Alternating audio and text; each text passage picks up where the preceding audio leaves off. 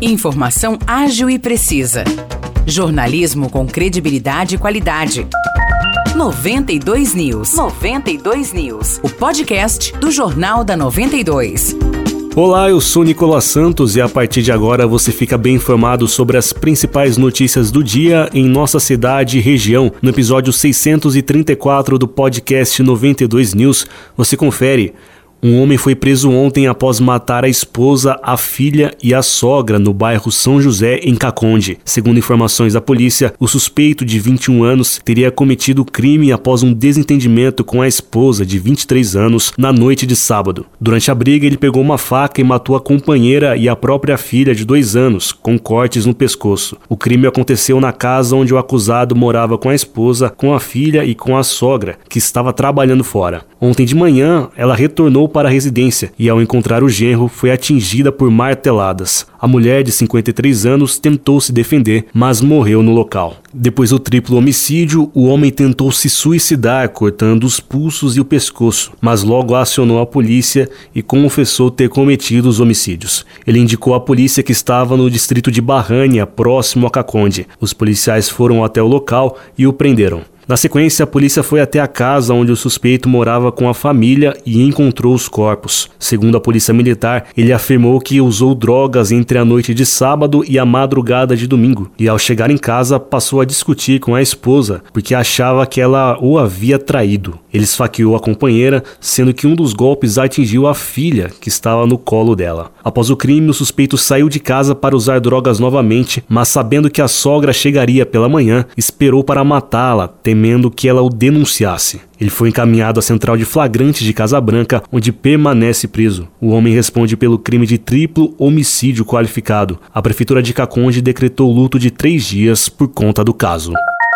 A Guaí divulgou a programação de carnaval, que contará com apresentações de dois grupos musicais da cidade. No sábado, dia 18 de fevereiro, a banda Esquina anima a festa a partir das 8 da noite na Praça Central. Às 9 da noite, a Poeira Banda Show se apresenta no Ceazinha. No domingo, o Carnaval de Aguaí começa às 2 da tarde com uma matinê no Ceazinha. Às 8 da noite tem a banda Esquina na Praça Central e às 9 a Poeira Banda Show no Ceazinha. Já na segunda-feira, às 8 da noite, mais uma vez tem a banda Esquina, com um show na Praça Central. E a Poeira Banda Show estará no Ceazinha às 9 da noite. E na terça-feira tem matinê no Ceazinha às 2 horas da tarde. Às 8 da noite, a banda Esquina se apresenta na Praça Central. E às 9 da noite, a Poeira Banda Show fecha a programação no Ceazinha.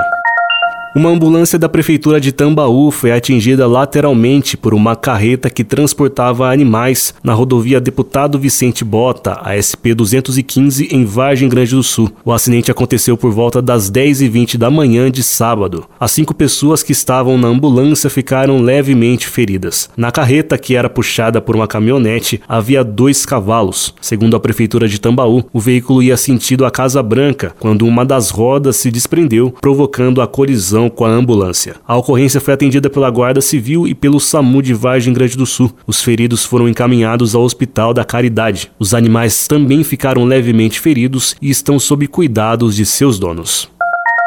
Estão abertas as inscrições para o vestibulinho do Cursinho Popular São Joanense. A iniciativa tem 70 vagas disponíveis para estudantes que estão matriculados no último ano do ensino médio ou que já concluíram esta etapa. Em ambos os casos, o aluno precisa ser oriundo da rede pública. Para estudar no cursinho, é preciso fazer o vestibular. As inscrições ficam abertas até o dia 24 de fevereiro e devem ser feitas por meio de um link disponível no Facebook da Prefeitura de São João da Boa Vista. A prova será aplicada no dia 18 de março. O Cursinho Popular São Joanense é organizado pela Prefeitura e conta com o apoio da Unesp, do Instituto Federal, da Academia de Letras e da Unify, local onde acontecem as aulas. Este é o segundo ano que o cursinho será realizado. No ano passado, ao todo, 31 alunos que participaram da iniciativa foram aprovados em universidades públicas ou particulares. São João da Boa Vista segue com a campanha de vacinação contra a febre amarela na zona rural. Hoje, até às 5 da tarde, os agentes de saúde passarão pela Fazenda Santo Antônio, pelo Milãs, pela Estrada da Venda Branca, pelo Roqueto e pelo bairro dos Abreus 2. Vale lembrar que, além da campanha na zona rural, São João oferece um imunizante contra a febre amarela nas 14 unidades de saúde da cidade. Os destaques de hoje ficam por aqui, valeu e até o próximo episódio do nosso podcast.